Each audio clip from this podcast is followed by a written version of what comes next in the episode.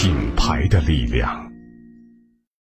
大家好，我是语音，今天我给大家带来国学讲座之《论语》。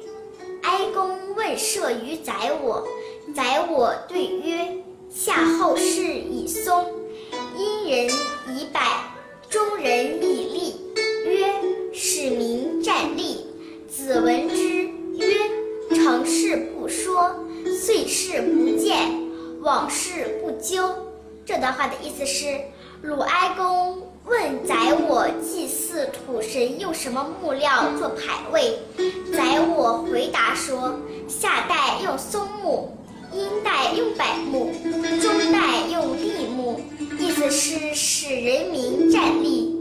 孔子听了这话，批评宰我说，已经做了的事不要再说了。完成的事不要再劝诫了，已经过去的事不要再责备了。